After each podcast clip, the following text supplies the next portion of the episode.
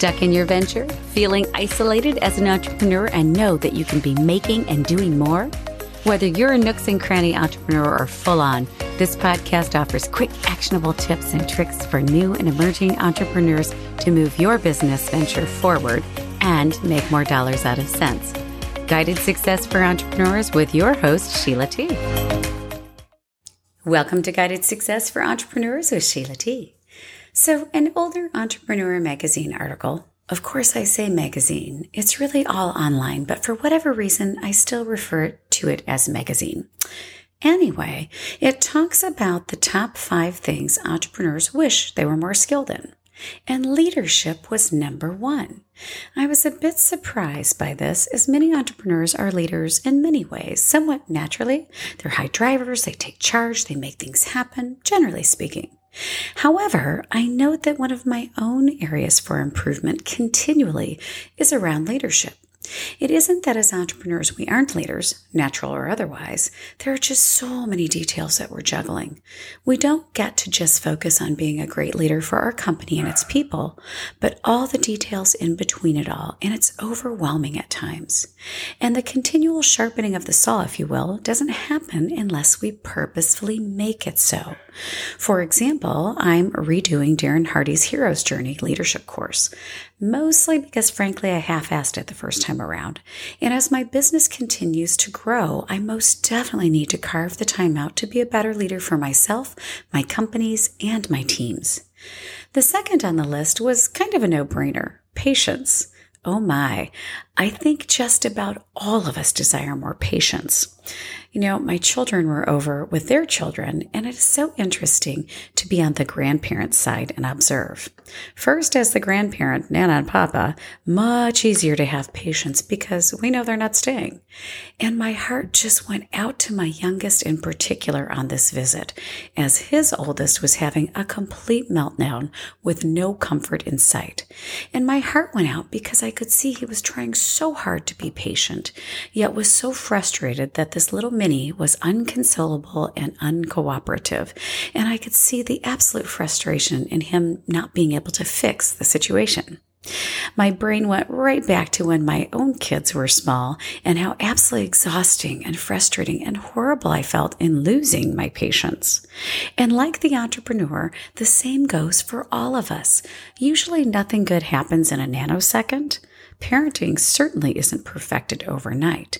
You will get frustrated, make mistakes, think you've ruined your child's life forever, and it also seems like that phase lasts forever, when indeed it goes by in a blink, and you often remember all the wonderful wins rather than those other times. And if you are in this sort of infant toddler stage of your business, you're likely finding it maddening to wait for when this thing finally turns, right? Hits that successful mark, becomes successful in the way that you want it to. You've been through the ups, the downs, the middle, the bottom of the basement, and it's tough to have patience and stamina. But like raising children, it's completely worth the trials and tribulations to come out on the other end with a different lens and appreciation, not to mention a whole lot of great lessons. Third on this list was decision making, which again I thought was a bit odd. However, when I gave this one more thought, it isn't so much about decision making as it is decision making fatigue.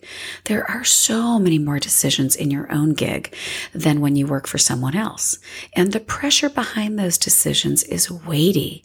You are often making decisions that impact others' livelihoods, you know, that you hold in your hands at the moment, maybe your clients as well and their well being, or certainly your own livelihood. And I have to tell you, this one doesn't go away. So be sure you have a good process for decision making so you can make the best decisions. And when I say the best decisions, with good and logical criteria metrics, if you will, and in a timely manner. Like all of these, continual sharpening of the saw in these areas make for an even better entrepreneur. Resource management was fourth on the list, and this is frankly a huge bucket. This could be anything from cash flow, employees, projects to vendors, partners, technology, and more.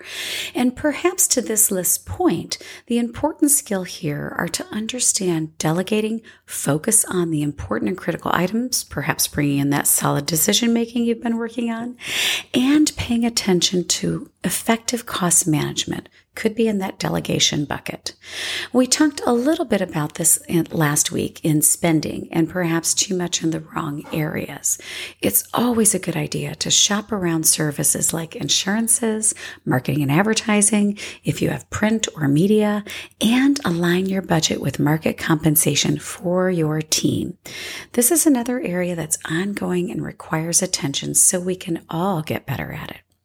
And last but not least on this list was achieving a healthy work life balance. Ha, right? I think this is true. We all wish for it. But I think this is a bit too much. There is a bit too much hype around this, meaning that work life balance isn't the same for everyone. And like so many things in life and people, this does mean what works for you. Now, don't get me wrong, it's critical to have downtime. It's critical to have some form of balance.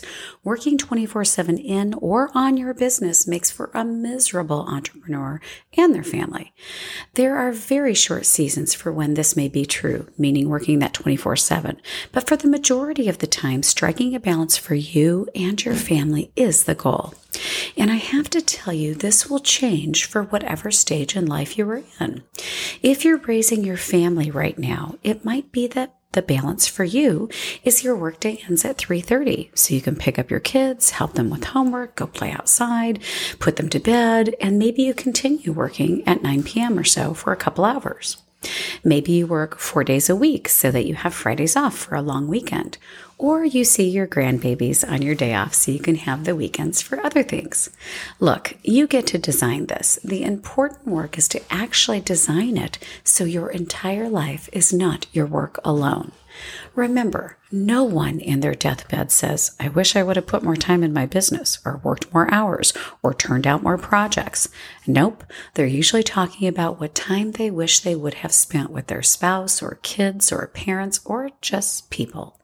So while this is last on this list, it should really be the first on all of our lists, and not just the wish list, but the do list.